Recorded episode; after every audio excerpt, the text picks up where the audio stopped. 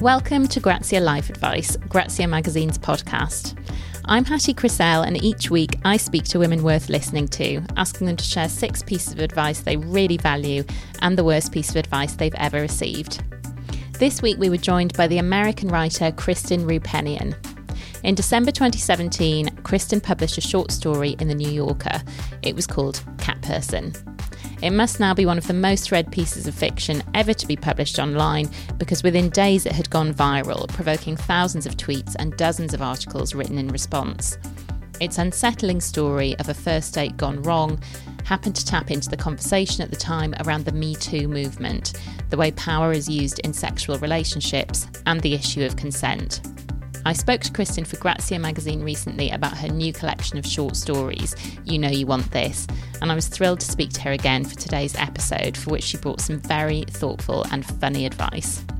Let us know what you think on Twitter or Instagram with the hashtag Grazia Life Advice. But for now, over to Kristen. So, Kristen, it is an honour to have a viral sensation here on the Grazia podcast. So, thank you very much for joining us. Thanks for inviting me and calling me a viral sensation. Not for the first time, I'm sure. So, what is it like to write something that provokes as heightened and crazy a response as Cat Person did? Um, it feels many different ways at many different times. Certainly, it took me entirely by surprise. So I was first kind of shocked, and then for a little while, slightly horrified, and then I would say numb. Um, I, I mean, and that is all within stages. like 24 hours, you know.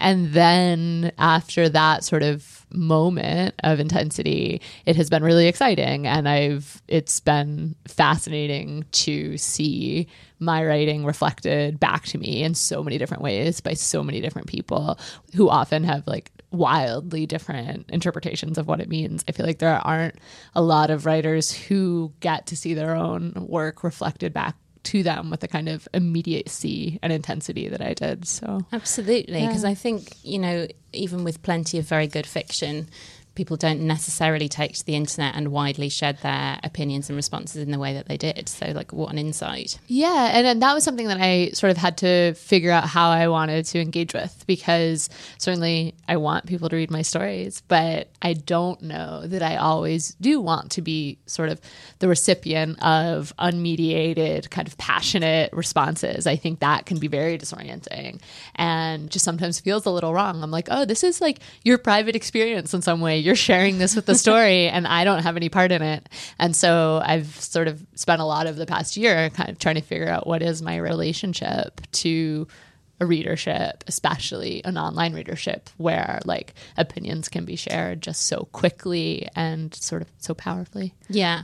Did it in any way make you feel like doing a kind of full Harper Lee and drawing up the drawbridge and not speaking to anyone. Oh, absolutely. I think about that all the time. I still do. and, I, and I realize I don't think I thought of myself as a private person before it all happened. And it's funny because, like, my stories certainly do not suggest that they are the work of a person who cares a lot about her privacy. But it turns out that when it comes to, like, my actual life, I really am. It's just like there are, I realize there are things that I want to talk about, things that I sort of need time to kind of think through before I want to share my opinions on them. It's just a very different place I'm in now than I was a year and a half ago, and I'm still adjusting to it. Of course. So now you've published You Know You Want This, your collection which includes Cat Person and also lots more. And I've read it and loved it and can Thank recommend you. it. So now we can sort of get to know you a bit better and get to know your work a bit better with a little bit more context. So what how do you see Cat Person fitting into that whole and what do you think people will find when they read the rest of it? Yeah, I mean, that was one of the funny things about the whole Cat Person phenomenon, I guess, is that for me the story had always existed in the context of this larger collection, 12 stories that range actually really widely from, you know, stories that are basically realistic about sort of ordinary everyday interactions among people, even if those interactions are sort of unsettling or discomfiting, and moving then through towards a much more kind of fantastical sometimes even horrifying, horror inflected um, into that space. And for me, I knew when everyone read Cat Person, I was like, oh, it's funny. Like people are going to think I'm a slightly different writer than I am, and it'll be a curious experience to find out how people who knew me first from Cat Person will approach these stories. Yeah, I mean, I had no idea to expect that, but there are certainly some strong kind of horror elements to the book, which I think makes it a really exciting read, also very creepy at times. Um, we spoke for Grazia magazine recently, and you were saying that your interest in horror fiction has really come from childhood and from your mother. Yeah, um, my mom was a huge Stephen King fan, also a Dean Koontz fan, a fan of just pulp horror from as long as I can remember.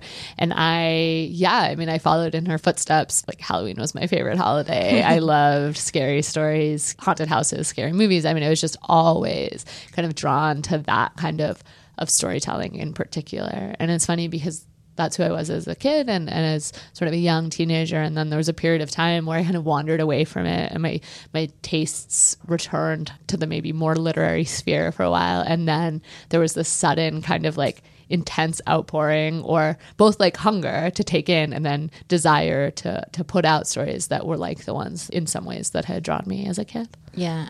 Do you like the thought that your work might be making people feel quite uncomfortable while they read it. I mean, it's nice to have a reaction. Yeah, I mean, I guess the way that I always think of it is like the relationship between the writer and the reader, more almost than any other kind of media, is like at every moment consensual. Like you can always put a book down. You can mm-hmm. always just, you know, decide, hey, this story isn't for me. And that matters to me. Like I never feel like I want to make someone uncomfortable who hasn't sort of explicitly decided this is a space into which I'm ready to go.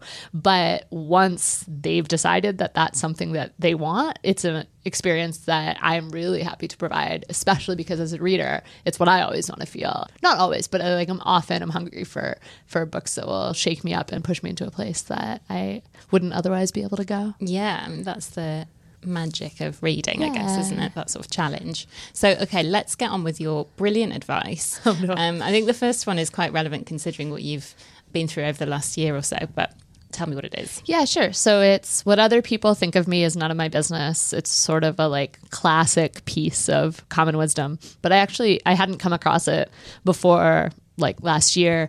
And I, I wrote an essay recently for the new yorker that essentially took that as its guiding theme. And it was about um, i was prompted to think about it by the cat person reaction and how strange it was. I mean i think like to think of it in terms of just like general day to day advice, I think I, as a person, and maybe specifically as even a younger woman, would have thought that that was nonsense. I thought that what other people thought of me was sort of my primary business. that my mode, my job was to like manage the idea of me that other people had. Manage your brand. Exactly. Yeah, exactly. Which we're all yeah. doing these days. Right. And like the impossibility of that and how like to some extent at some points in your life it does sort of feel like oh yeah maybe i could do that. Maybe i could make sure that most of the people i interact with on a day-to-day basis think what i want them to think of me.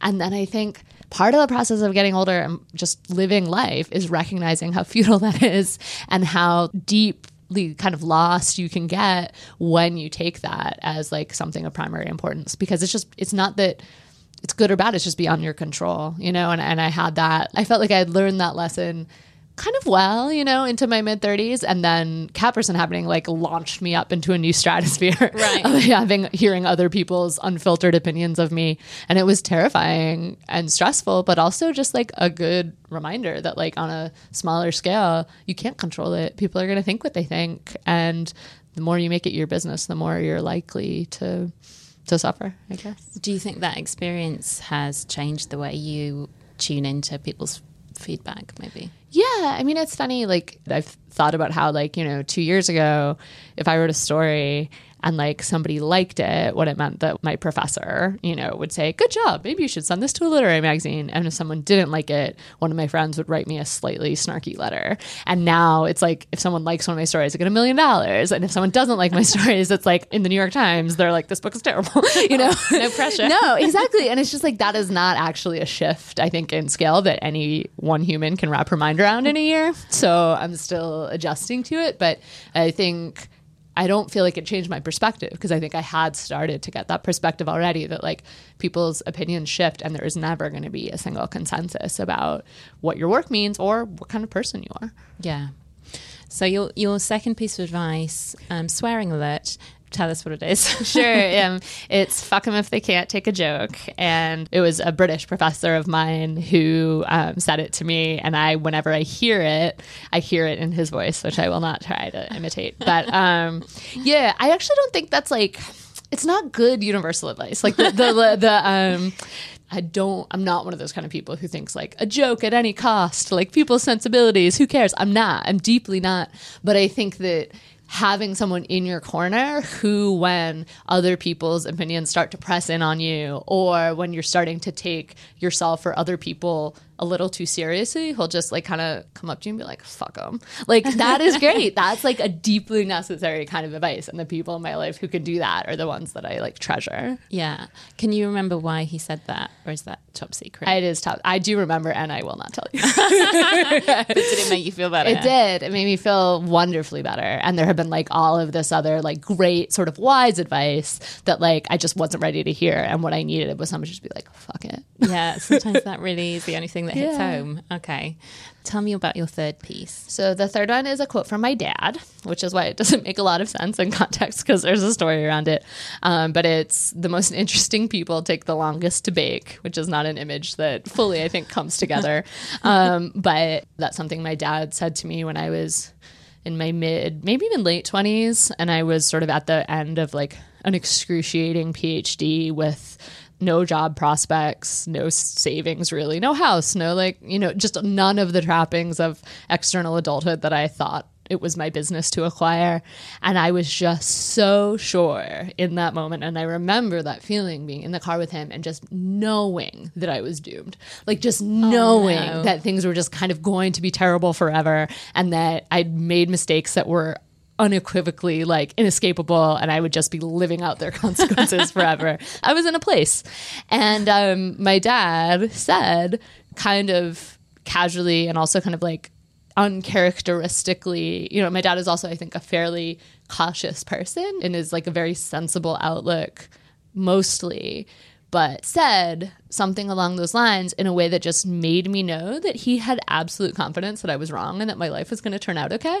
And that, like, so lovely. Yeah. And that, like, he thought I was like interesting. And I think he thought, and I think it is true too, that like there are a lot of different ways to live a good life, but one way is to live an interesting one. And those don't go in straight lines and they don't immediately connect maybe one stage to the other. It's not always clear why you've gone from one thing to another. And I think in the moment, that can be so hard and so scary. And I think having someone who can take a step back, you know, see your life from a slightly different perspective and be like, it's not the end. You know, you're 26, you're 27. Like, there's a lot more time. And wherever you go, you're going to be the like interesting person you are. And so it will probably end up in an interesting place. Like, that really meant a lot to me in that moment. And I think about it still. Like, every time I'm like, oh, that's how my time in, you know, the Peace Corps paid off. You know, I didn't know for a while. It was like, I, you know, I screwed it all up. It had no consequence. And it takes 10 years sometimes, I think, to see where your experiences have, have brought you. Yeah. Also, I think it's not always clear what your kind of life map is. Exactly. While you're in the middle of it. And then you look back at it and it makes more sense. But also, I think we live in a culture where we really celebrate people who are very young Yeah. and do something fantastic. Right. And there are, I know in literature, there are a lot of kind of lists of Right. like, Under five, celebrate under the- Yeah. Exactly. And it's like, it's not less of an achievement if you write a fantastic first novel and you're 44 or 58 Right. or Right, 75 when right. it comes out. Yeah, it's not a So- race. We're all gonna end up dead, you know. like no one reads a book from the 1800s and is like, you know what's great about this? She was 26 when she wrote it. no one cares, but like it's real. I mean, it's hard, hard to keep that in mind, and I think it's sort of the job sometimes of older people to remind younger people that like all of that kind of comes out in the wash. Yeah, yeah, and it's a long game. Yeah. So your fourth piece of advice, Pain is inevitable, suffering is optional, which explain. feels to me like the kind of thing that should be like written on the wall of a gym. Like I feel like a little embarrassed to share it. This is not one that I feel like I can really identify the context specifically. Like it doesn't have exactly have a, a story alongside of it. Um, but it does with the sort of next one. Feel like it has shaped the way I think about things a lot in the last few years, which is how much how much like the stories that I was telling myself about my life were just stories and like how much suffering I was causing myself by thinking that, you know, I knew what various experiences meant and how I should behave. And like I don't know, I think like there's this idea that is also I don't know, I think it's uh what apocryphally buddhist? I have no idea if it's it actually is but of like a second arrow where like you feel bad about something right? You feel angry at your friend and then there's the second arrow of suffering where you feel guilty about feeling angry about your friend where you feel like there's one way that you should be thinking and feeling and if you're not that it's like that space that suffering really like kind of flows in.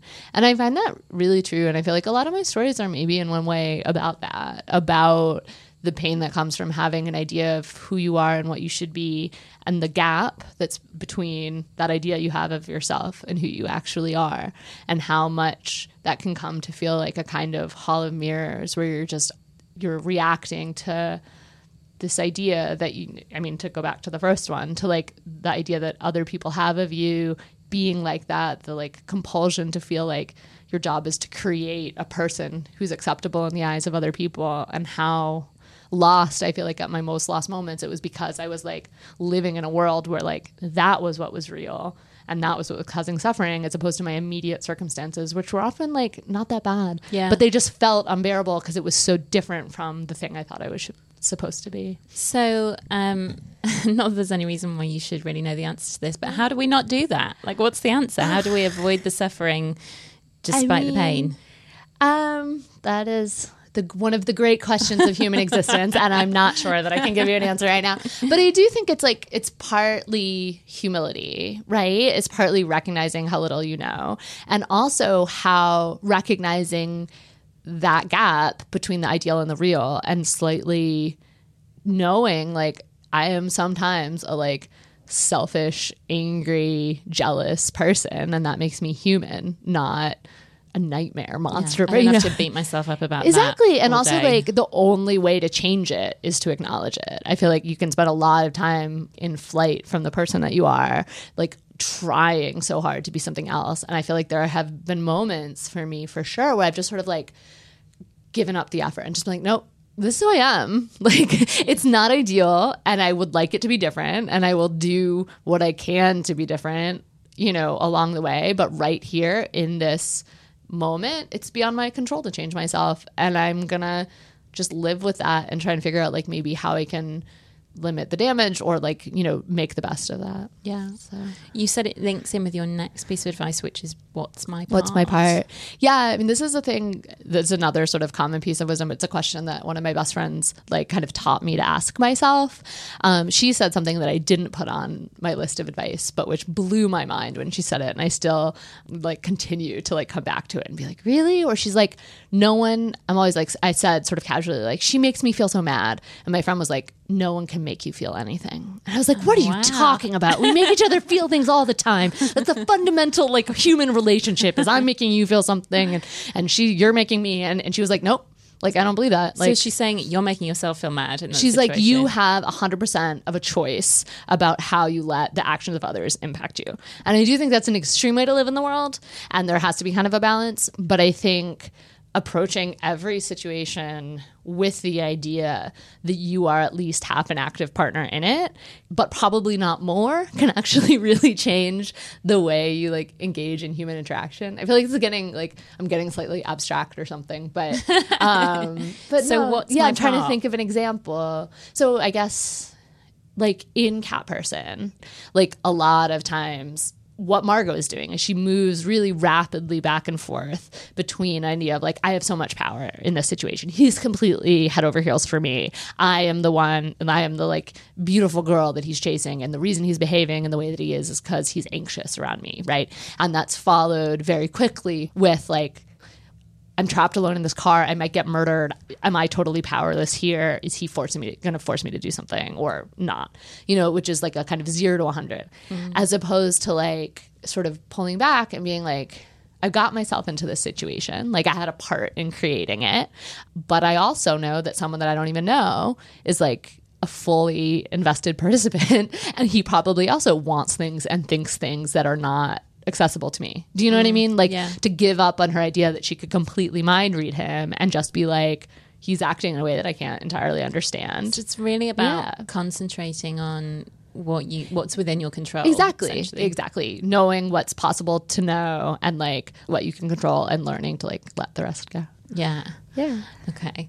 Um, your sixth piece of advice. uh, Well, I feel like this really undermines the whole principle of the show. But Sorry. carry on. yeah. Um, the sixth piece of advice is advice is futile, which um, I I also I have been a deep and passionate lover of advice my whole life. So I come from it good. with Okay, yeah. love. We forgive you. exactly. Um, and I used to read all of these advice columns. I don't know if people will be familiar with the website The Hairpin. Do you know I've that? heard of it, yes. Yeah. So like that, it's defunct now, but it had a brilliant streak of advice columns, and they were all anonymous, and they were like, you know, ask a woman, ask a man, ask this person, ask that person. I would read them avidly, and then one day, I remember it vividly. The editor, Edith Zimmerman, posted something that was just the headline was "Advice is futile," and she was just like basically like brilliantly spinning out, where she's like, no one can tell anyone else what to do, or like profiting off of this deep insecurity. Like people want to like be told what to do in like the space of an advice column. But in fact, people come to advice columns when they already know what they want and they don't like it. They want to cheat, but they don't, you know, want to mm. want to, or they Or want, they want you to make them feel better about exactly, the fact that they're going exactly, to. exactly. And so it was just such a like. I don't know. It's one of my favorite moments in my whole history of a, advice column reading, which continued unabated after that. It's not like she talked me out of it and they kept running the columns, but I just liked it as a like moment of self reflection where where it like kind of turned the mirror back on all of us as opposed to the people with problems and the people who are answering them. It sort of made me look and think like, what is this? Yeah, endless why do I enjoy curiosity, so both with people having problems and then other people sort of offering them solutions. Like, how fun is it to imagine that, like, the world might work in such a way that I could come to you with a problem, you would tell me what to do, and then I would do it, which never happens life. yeah, I think actually advice is a much less kind of linear thing than we like to Yeah. imagine it as. And I think in general, just taking what somebody suggests verbatim and just being like, well, now I'm going to do that is not Mm-hmm. A realistic or, or healthy way of responding. But I do think it's advice can be very thought provoking and it can give you a new perspective. Yeah. Obviously, I would say all of this Yeah. since it's the whole point of the podcast. Yeah. But, I don't know. And I think it can be community building, right? I think friends often get really, really close giving each other advice. And I think that's something I think about a lot is like female friends in particular. I think like a friendship can be built on like a bunch of friends giving each other advice about like other relationships, right? It brings the two people closer together, whether or not the advice ends up working in the end. Yeah, and endless fun with that. Yeah. Um, so that brings us to the worst piece of advice you've ever come across. Yeah. What is that? And well, I guess I should say it's not the worst piece of advice I've ever come across because, like all advice, I think it's about context. And so this is like the advice that I feel like led me in the wrong direction for a really long time. Um, there was a period of time in like my mid to late twenties where I feel like every single magazine that I read or like person was giving advice, and also my mom, um, one of the great advice givers in my life, was just telling me relationships are hard work. Relationships are hard work. Relationships are hard work. And I was in a relationship at that time that had been going on for quite a while, and I like I wasn't comfortable. It, like I I wanted to be like on paper it worked perfectly and I kept kind of coming up against these feelings that were like I don't want to be here.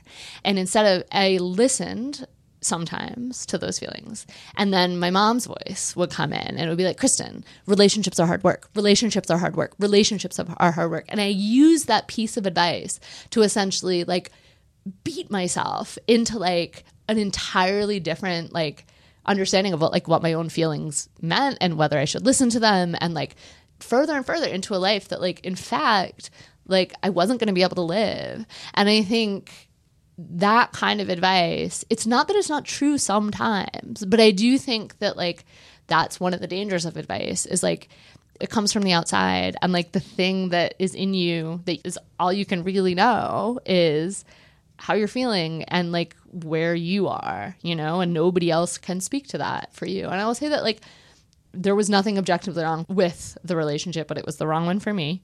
Mm. And now having been in other relationships that were closer, it's just texturally, it's profoundly different. Like the kind of hard work, which it also sometimes, you know, in ways is just feels less like like I think the model of work that I had when I used to listen to that piece of advice was of like going to a factory every day, you know, right. and putting in your hours and like, you know, doing the thing that where like in your heart you'd always rather be somewhere else, but you put in your time, god damn it, because like somewhere down the line it was going to pay off.